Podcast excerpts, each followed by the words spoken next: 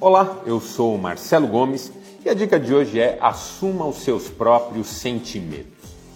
Nós somos de uma geração, eu diria, bastante carente emocionalmente. Fomos forjados numa forja frágil.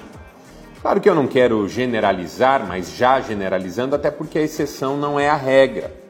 Muitas pessoas andam sofridas, entristecidas, amarguradas e se sentindo solitárias e o tempo todo parece que um procura no outro uma fonte de descarga dos seus excedentes emocionais. Só que no mundo que também é individualista e egocêntrico, ninguém está muito disposto a receber a demanda emocional do outro. Cada um só quer encontrar onde descarregar a sua própria.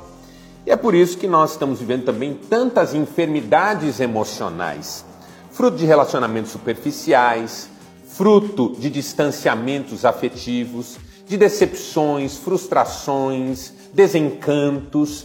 As nossas emoções estão à flor da pele. Mas uma das coisas que a Bíblia nos ensina é que não há quem possa compartilhar conosco aquilo que vai no nosso íntimo. Só Deus é capaz de fazer isso.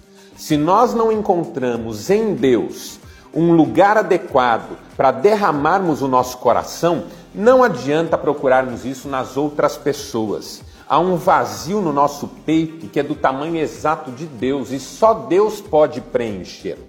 Por isso que há um provérbio muito interessante, livro de Provérbios, capítulo 14, verso 10, que diz assim: Cada coração conhece a sua própria amargura, e não há quem possa compartilhar sua alegria.